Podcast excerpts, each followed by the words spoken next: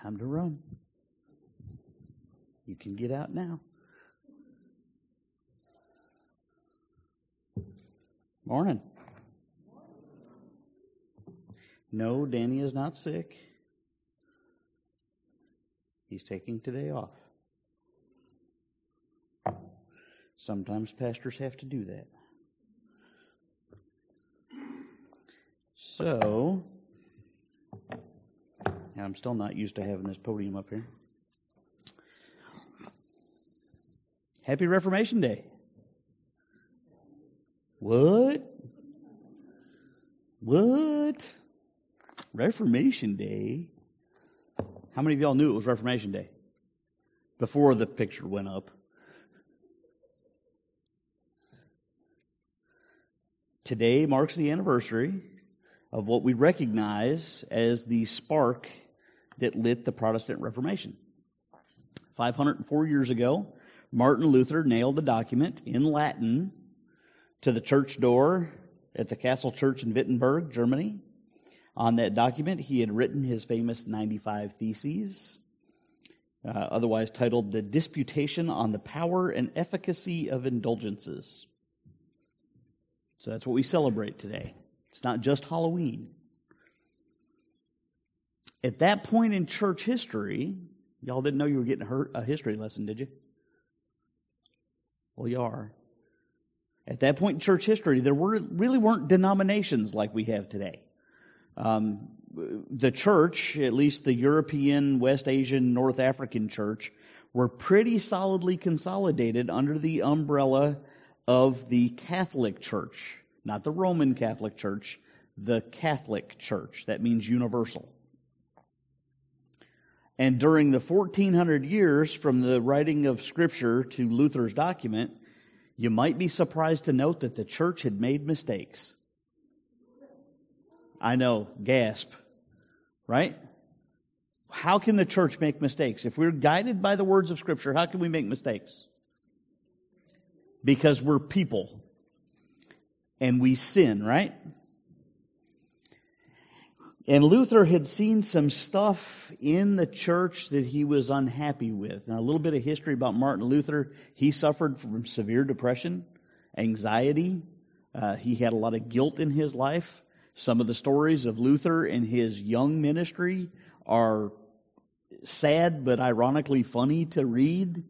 Um, he was so racked by guilt, and, and because of the, the setup of the church, he would spend his hours in prayer and penance because of the sins he had committed. And when he would go to confess his sins, he would go into the confessional and he would tell the priest, brother, I, I coveted so and so's potatoes at lunch. And the priest in the confessional, okay, go do whatever and, and you'll be absolved. You're fine. And then 15 minutes later, Luther shows up again. And the priest is like, what? Well, I forgot I coveted his carrots too. Okay, do six more of them. Whatever. He was just racked with this guilt and he could never, ever get away from this guilt until he read that passage that Dave read earlier today. And so as he progressed in his life, he saw one of the errors that the church had made, which was the selling of indulgences. Now, I know you've all heard of that, right? Raise your hand. You've heard of the, the controversy surrounding indulgences, yes? Does anybody know what that controversy was? I know what we think it was. Okay? It was originally not designed to be a get out of hell free card. Okay? The, the Catholic doctrine of purgatory was in full swing, right? Which was the idea that if a person died with some sin on their account, they had to spend an indefinite period of time in purgatory being purged from that sin before they could go to heaven.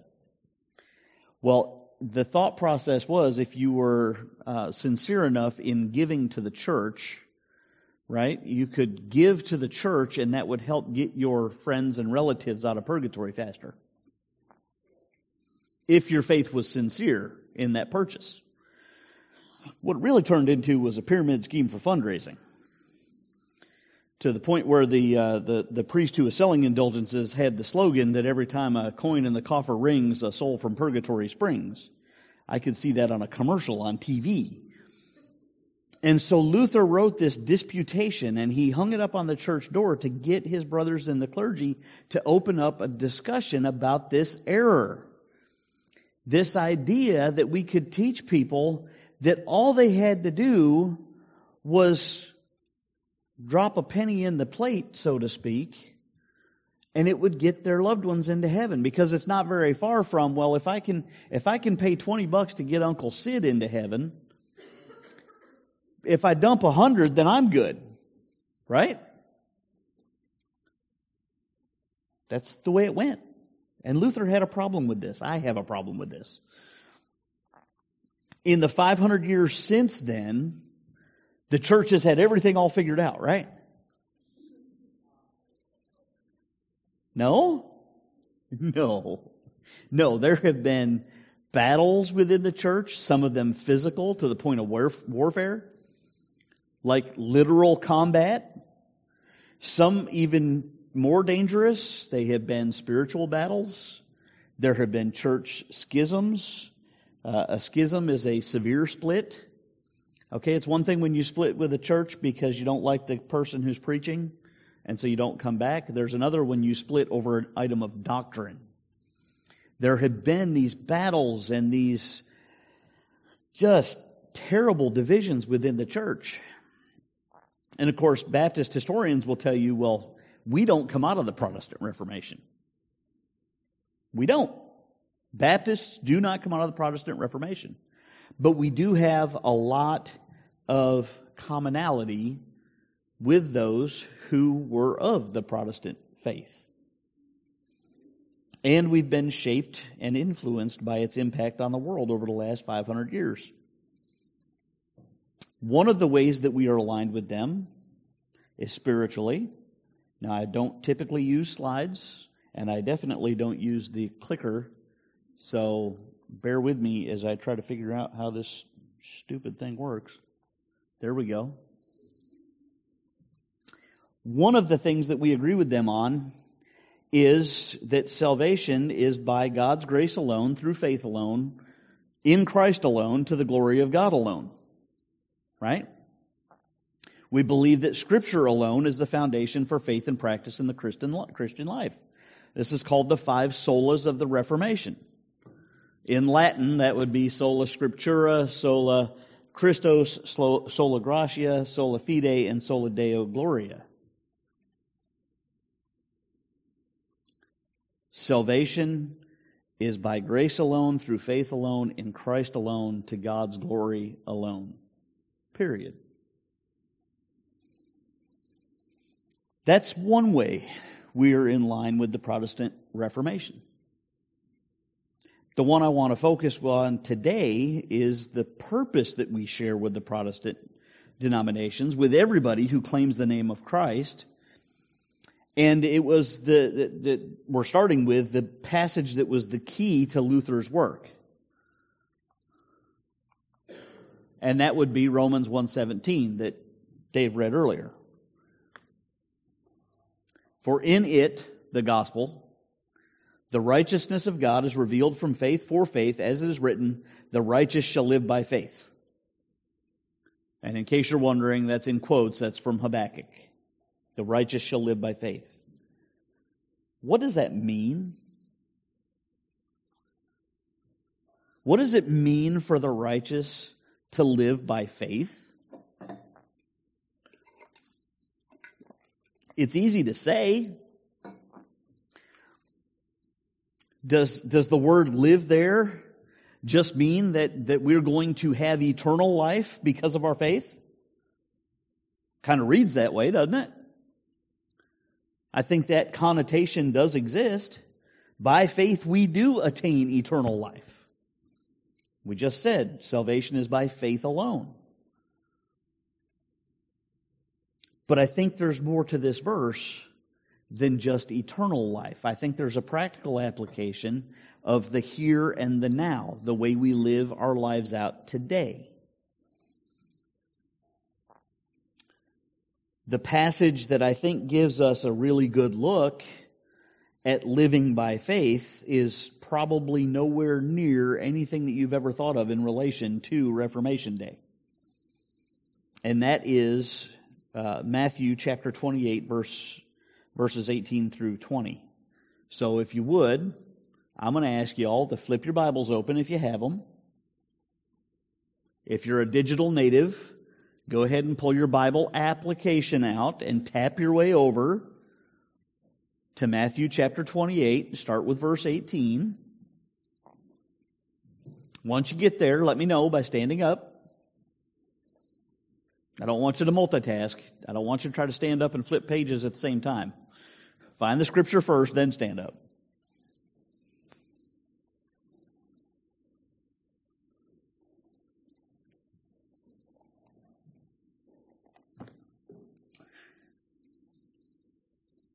Hear what the, Lord, the word of the Lord says. Matthew 28, 18. And Jesus came to them and said to them, All authority in heaven and on earth has been given to me.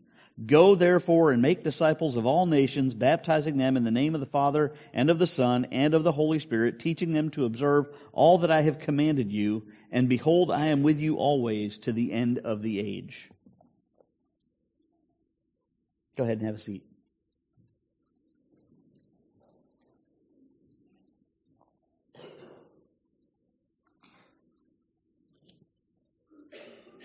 So, what does it mean to live by faith? Is there a simple formula for how our faith should manifest itself in our lives? Is there a simple process by which we know that we are living by faith and as the contrast in other places in scripture says, not by sight? Is it a list of do's and do nots that a good Christian should follow? I know I've heard people say that. I've heard people say that living by faith is a list of things like planting seeds of faith with your giving, shunning medical treatment or prevention because by his stripes we are healed. Because if you rely on a doctor, then you don't have faith. I have faith that the doctor can be used by God just like I can be. I mean, if the if, if Scripture tells us that God can use a donkey to preach His message, then I believe that a doctor can be used to bring God's healing too. Putting out a fleece about a decision to make sure that you're staying in God's will. God, if you really want me to marry this woman, then, then, then make, make it rain from those thunder clouds right there in the next hour.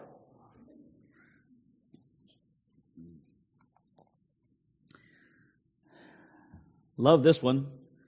Pray for whatever your heart desires because God wants to bless us.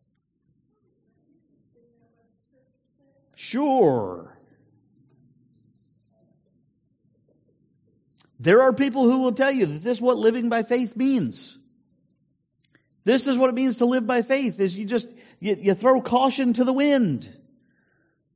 You plant seeds of faith by just putting all of your money in the plate. Don't worry about paying your rent, your mortgage, your electric bill, buying groceries. You put it all in the plate and God's going to just dump more money on you. Maybe. I haven't found that in scripture yet. He does tell us that we're supposed to feed our families and, and, and, you know, pay our debts and that sort of thing. Personally, I think living by faith is different. I think it's simple. I think it's a lot simpler than we make it out to be. Boy, we in the church, we love to complicate things. We love to make things more difficult than they have to be. Practically, Living by faith means that we believe God. Not believe in God. You remember what James says? It's good that you believe in God. Even the demons do that and shudder. Not believing in God, by believing God. Take him at his word. He does what he promises he will do. Believe him. And if you believe him, Obey him. There you have living by faith. No, the sermon's not done yet. A couple weeks ago, Danny shared the parable of the Good Samaritan.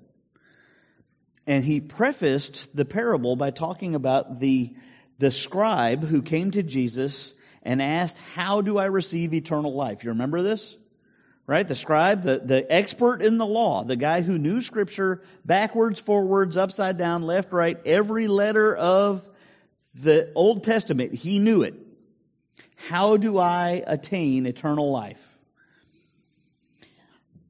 He knew the words of the prophet Habakkuk that I just read out of Romans. The righteous will live by faith. He knew the answer. So what he was asking was, how do I get fire insurance? How do I make sure I don't wind up going to hell? How do I make sure that I am living by faith? And Jesus asked him the question, well, what does the law say? What does the law of Moses say? And this guy got it right. He knocked it out of the park on the first try. He said, love God with all your heart, soul, mind, and strength, and love your neighbor as yourself. He got it right. When, when Jesus quoted that, when the Pharisees came to him to trap him, to trick him into saying that one commandment was more important than the others, right? Jesus said, that the whole law and prophets are tied up in these. Love God with your whole being and love your neighbor as yourself. We call this the Great Commandment. Listed right here. Matthew chapter 22, verses 37 through 40. And he said to him, You shall love the Lord your God with all your heart, with all your soul, with all your mind. This is the great and first commandment. And the second is like it. You shall love your neighbor as yourself. On these two commandments depend all the law and the prophets. The sum total of scripture in Jesus' day, the Old Testament, is wrapped up in love God with all you've got and love your neighbor just like you love yourself. And you can't tell me you don't love yourself. I'm looking around the room and I am not seeing a whole lot of people who look like they don't love themselves. Most of us are extremely well fed, myself included. We have clothing. We come to a sanctuary to worship where there is HVAC, air conditioning, heat, we have lights. We have a sound system. If we drove here, we drove here in nice cars. Love your neighbor the way you love yourself.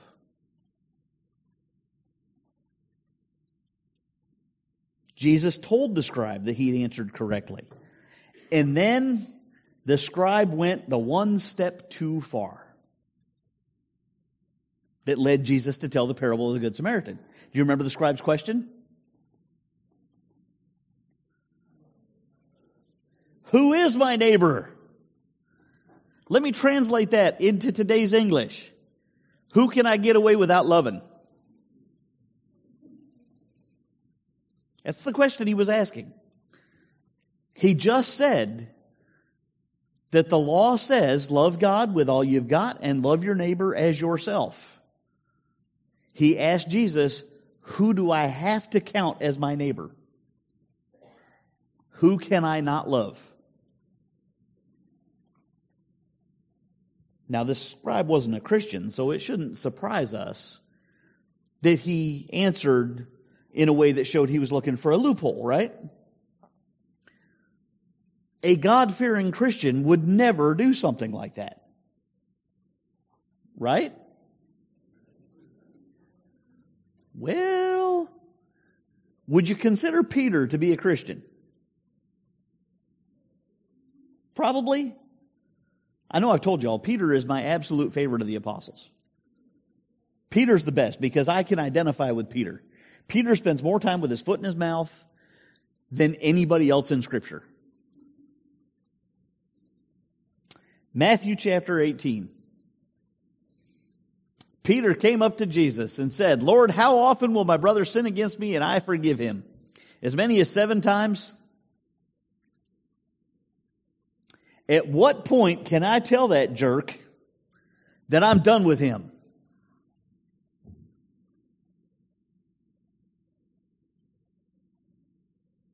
At what point can I stop loving my neighbor because he sinned against me? He was looking for an out. He was looking for an excuse. He was looking for God's nod of approval on his sin. The guy was looking for Jesus to sign off on who he could be unloving towards. But wait, there's more bad news. The habit of making excuses instead of being obedient can be traced all the way back to Genesis chapter 3. Genesis chapter 3, verses 12 and 13. Adam and Eve heard the sound of the Lord walking in the garden and they hid. When God asked them why they hid, Adam said, We hid because we were naked. And I can't help but say that with a southern accent. We were naked. When God asked who had told them they were naked and asked if they had eaten from the tree that he had forbade, Adam responded, the woman you gave me, she gave me the fruit of the tree and I ate it. Then God said to the woman, what is this thing that you have done? And the woman said, that serpent over there, he deceived me. First sin, first excuse. Now, most of the time when we read Adam's response, that woman, but that's not who he was blaming. That woman you gave me, God, I wouldn't have been in this boat if you hadn't made her. This is your fault.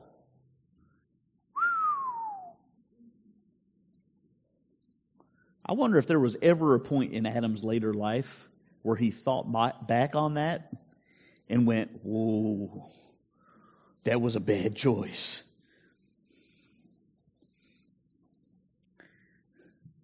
Eve made an excuse. It was the serpent who deceived me. It wasn't my fault. At no point did they step away and say, Yes, Lord, we were disobedient. They never once fessed up to. Now, did God have to ask them if they ate from the fruit? No. Just like the, the phrase when, when they hear God and they're hiding, God says, Adam, where are you? Is it because God doesn't know where Adam is? No. The idea is, Adam, what have you done? Where is our fellowship? Why are you afraid to meet me? Consider your heart, Adam. What did you do? It passed on to their children. What was Cain's excuse when God asked him in Genesis chapter 4, Where's your brother? Now my turn to watch him. Didn't know Cain was a teenager, did you? Abram. He lied about Sarah's identity and he brought judgment on Abimelech. Abimelech had taken Sarah. Now, fortunately for him, he hadn't done anything with her. But God's judgment had fallen on him. So he called, he called Abram into his, into his city. He says, Abram, what did you do? Why didn't you tell me she was your wife? What was his answer? I was scared. Because she's gorgeous and you would have killed me and taken her anyways. Now, at what point did, Mo, uh, did Abram sleep on the couch? I'm glad you think I'm gorgeous, but really? And then the rest of his excuse. Besides that, she really is my sister. You know, because, you know, family ties and stuff. You know, Isaac did the same thing. He did the exact same thing with Rebekah. Moses, as Alan talked about with the kids, speaking to God in the Midianite desert, God commanded him to go lead Israel out of Egypt. But God, I can't speak. But God, they won't believe me. But God, who do I say sent, to, sent me to him? And I can't help but think that whole sign with the staff and the snake, I would have stood there for hours. I would, I would, it's a snake. It's a stick. It's a snake. It's a stick. I would have done that. Excuses run in our blood. If you have ever raised children, you know this to be true. We are quick with an excuse as to why we didn't or cannot do something or why we did something that we shouldn't have done. Right?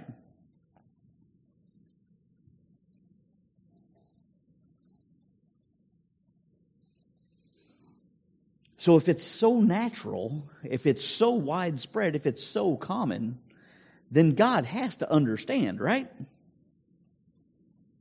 Well, what did God call it when Adam and Eve disobeyed? What about when uh, Cain disposed of his brother?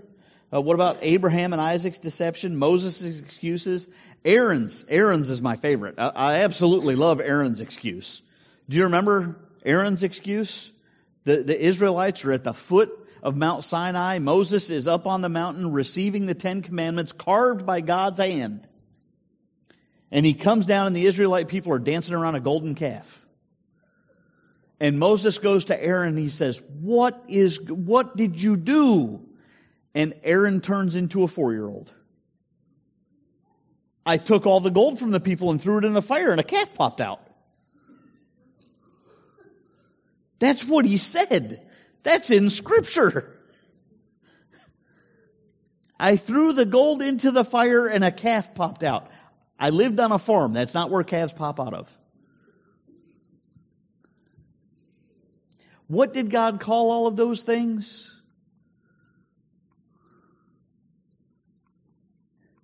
He called them sin.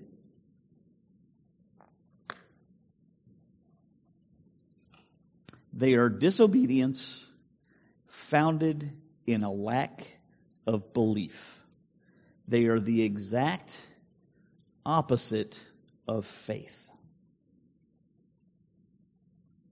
When God told Adam and Eve, don't eat from that tree, I am firmly convinced from all of my studies, from all the stuff that I have read and learned, I really do not know that there was a specific tree in the garden that was a specific species of tree. It probably wasn't an apple. Okay, so just throw that Renaissance picture out of your mind, right? I think God was standing in front of Adam and Eve and said, just don't eat from that tree. And he just pointed at one. Why was it called the tree of the knowledge of good and evil? Because when they disobeyed it, they knew the difference between good and evil. Prior to that point, they had only known good, obedience to God. As soon as they disobeyed, they knew evil. I could be wrong.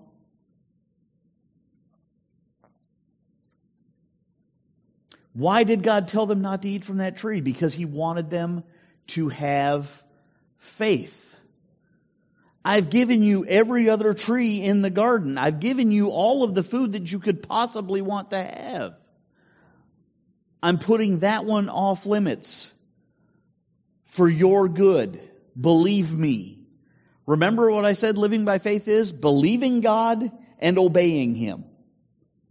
Believing and obeying. If I go back to Matthew 28, 18, uh, and, and verse 20, there are two things that our excuses show our disbelief. There are two points. Two things that Jesus says. These prove that our excuses are indicators of disbelief. Verse 18, the very first thing that Jesus said in this passage, all authority in heaven and on earth has been given to me. I have the authority to give you this directive. Verse 20, the last thing he says, Behold, I am with you always, even to the end of the age.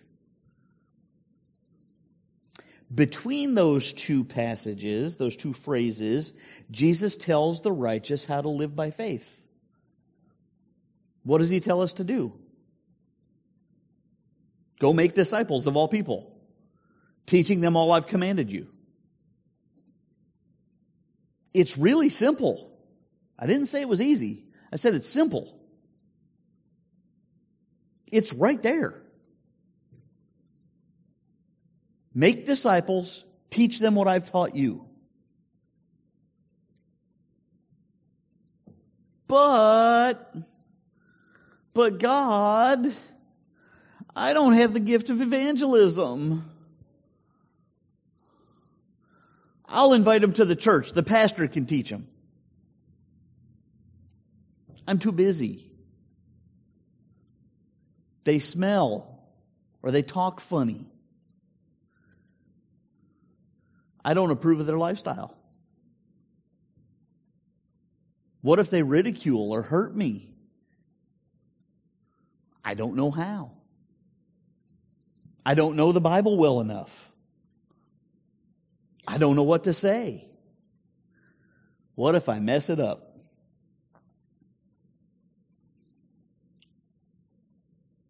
Or my favorite.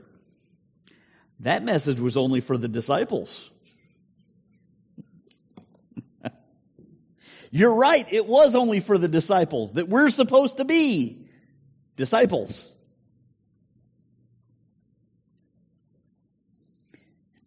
We have plenty of excuses not to be obedient. Sounds a lot like those other folks that we were talking about, doesn't it? Sounds a lot like Adam and Eve, excuses for not being obedient. Well, God, you gave me that woman and she led me astray. Well, God, you made the serpent and he led me astray. Or it's, I don't know where Abel went. It's not my turn to watch him. He's, it's not my responsibility. You're God. Shouldn't you know where he is? I don't know how to speak, God. I have a speech impediment. The Egyptians will kill me. The Israelites won't believe me. After 400 years of slavery, the Israelites would have believed anybody.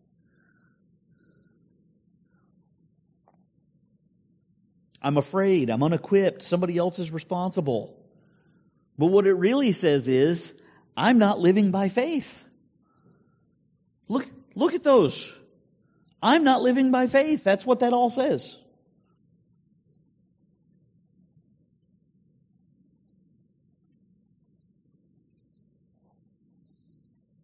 Verse 18 again. All authority in heaven and earth has been given to me. Do we really believe Jesus? Do we believe that he has all authority? Because if he does, that means he is perfectly within his rights to tell us to go make disciples. Why do we think we have any excuse to be obedient, uh, disobedient? Any excuse.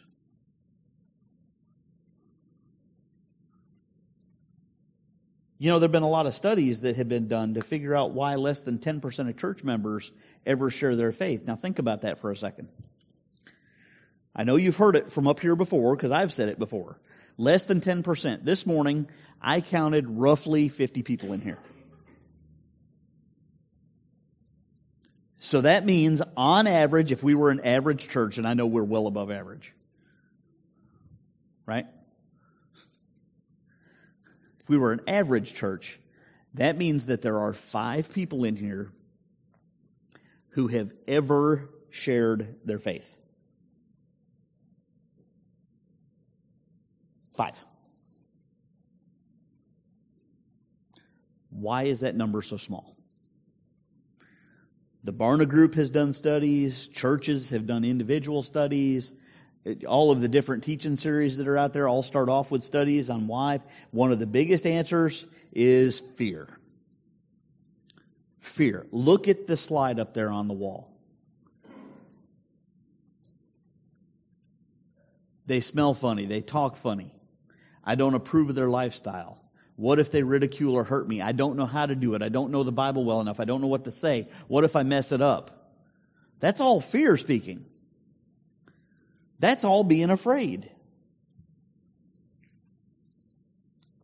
What do we fear? Do we fear the judgment of people? Or do we fear the judgment of God? Just a question. Now, I know y'all are going to tell me, well, I'm, I'm a Christian, so I know that I'm not going to be rejected just because of my disobedience in this one area. I live the rest of my life by faith. I'm okay. Okay. Yeah, you're, you're okay. Got it. No problem. You got kids?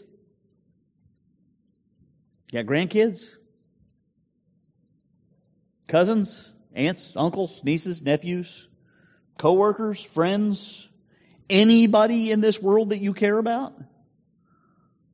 What about them facing God's judgment? Are you more afraid of man's judgment than you are of them facing God's judgment? God's, judgment terrifies me.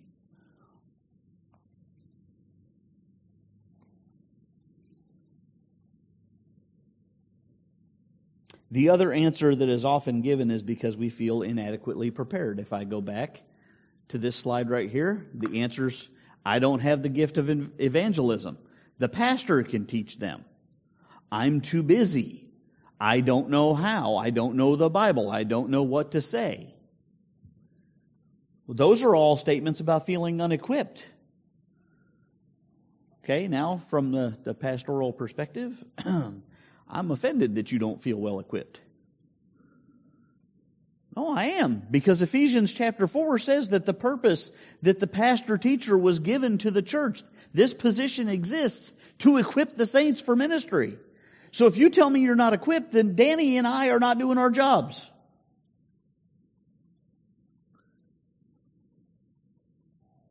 That hurts.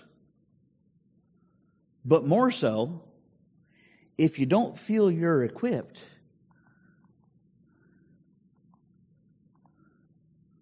we have the power of the Holy Spirit.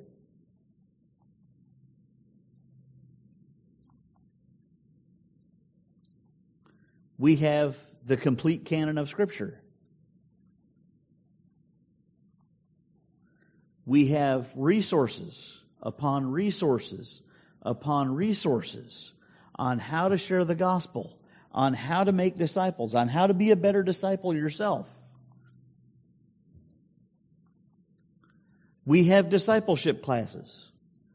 We have small group studies on scripture. We do stuff online. We do stuff in person. If you have a smartphone, you can access so many resources in the palm of your hand instead of playing solitaire or words with friends.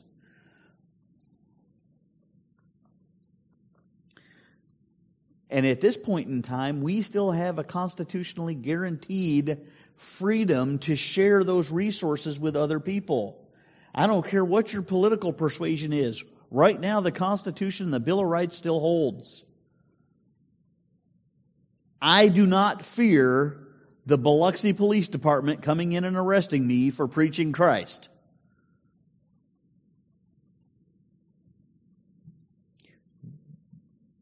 How can anybody say they're unequipped? The only way you can say that you're unequipped is the equivalent of being a construction worker who goes to the yard before they go out to the job site and they deliberately put their toolbox and all their safety gear somewhere else and then get in the truck and drive off to the job site. And when the boss says, okay, get to work, I can't. I'm unequipped. Are they unequipped because they didn't have the equipment? No, they're unequipped because they deliberately and consciously chose to not be equipped. What does that sound like? Sounds like sin to me.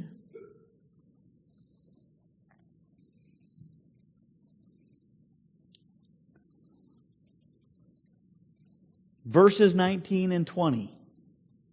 Jesus said, All authority in heaven and earth has been given unto me. Go therefore and make disciples of all nations, baptizing them in the name of the Father and the Son and the Holy Spirit, teaching them to observe all that I have commanded you. That's the how. Make disciples. Now I know I said we complicate this. I said it's really simple, right? We complicate it. Well, I don't, uh, how do I make disciples? Well, let's see. Step number one, you must be a disciple. Does anybody know what the definition of a disciple is?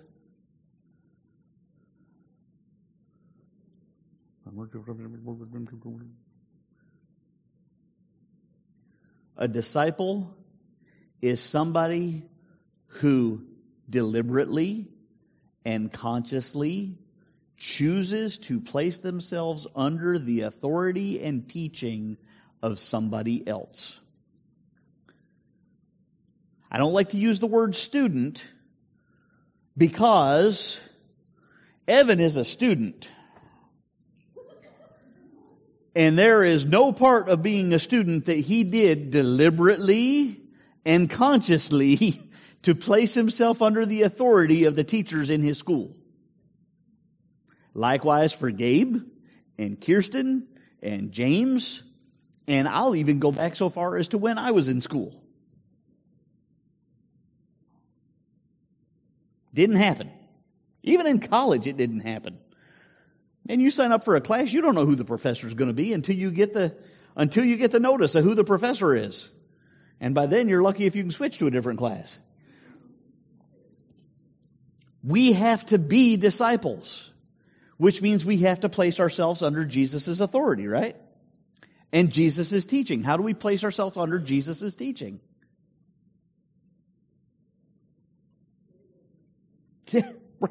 yeah. Ta-da!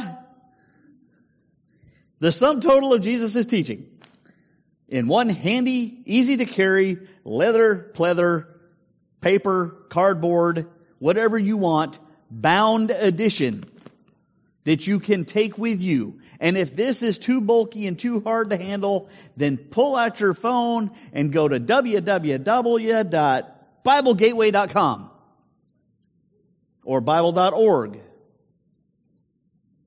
or one of a million other websites. So if we're supposed to make disciples, we have to be disciples. If we're reading Jesus' teaching, if we are placing ourselves under his authority, that means we are seeking to be obedient to his teaching, right? If we're seeking to be obedient, that means we're living by faith. And then we can make disciples by showing them the discipleship in our lives by sharing with them the things that Jesus is teaching us. Like the second part of this, teaching them all that I've commanded you. How do you teach people what Jesus commanded? It's almost like you got to know what Jesus commanded, right?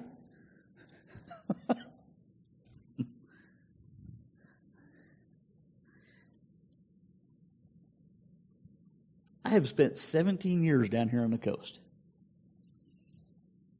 And in those 17 years, I have taught a lot of people. And I cannot teach on a topic that I do not know. Can't do it. I have to at least be familiar with it. So, how am I going to make disciples and teach them what Jesus taught if I never familiarize myself with what Jesus taught. If the only time I am getting told what Jesus taught is when I'm here on Sunday morning to hear a 45 minute sermon. How can that be the only way I'm getting equipped to be obedient? Do you remember Luther's trigger verse? The righteous shall live by faith.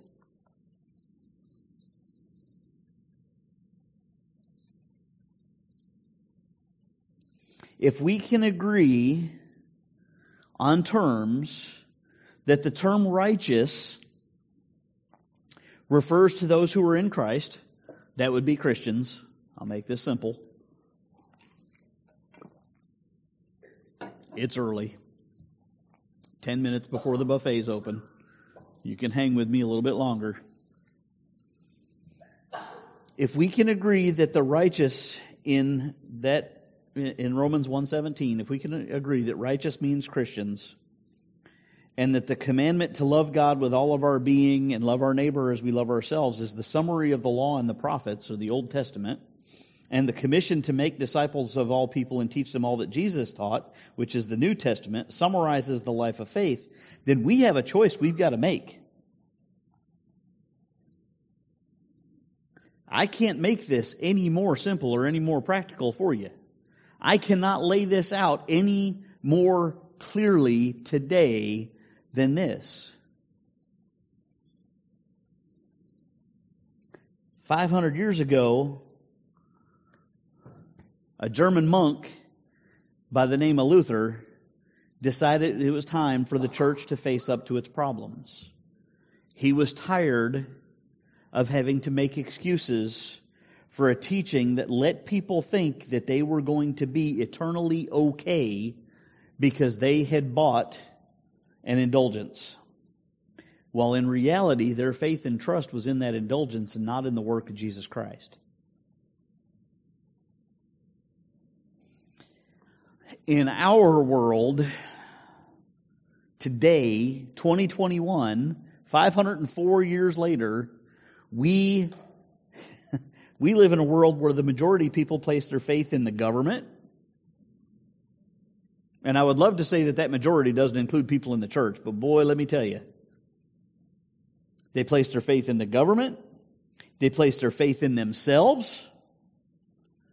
They place their faith in the universe, whatever that means.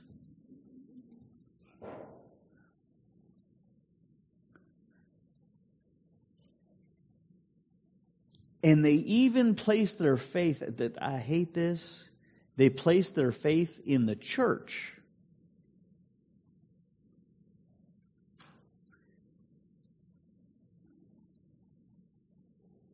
Are we content to see our families and our friends and our neighbors and even our vague associates slide into hell on the assumption that they're okay?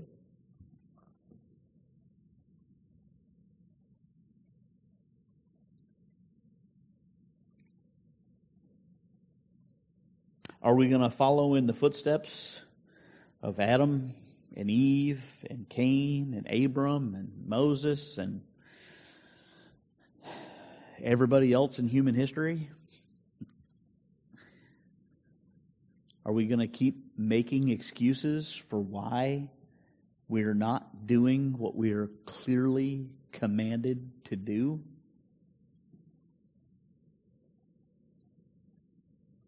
Or are we going to start making disciples in obedience?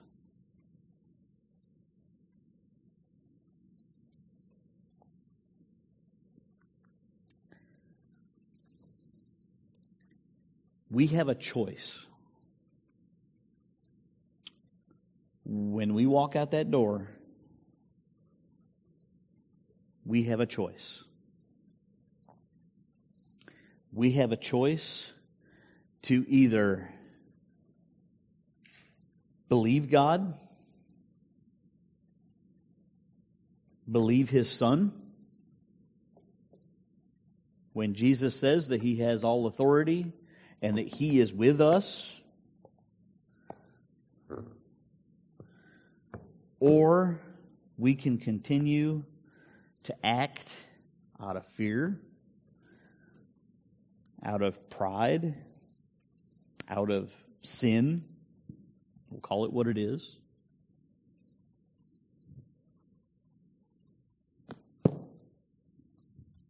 And we can choose to keep making excuses.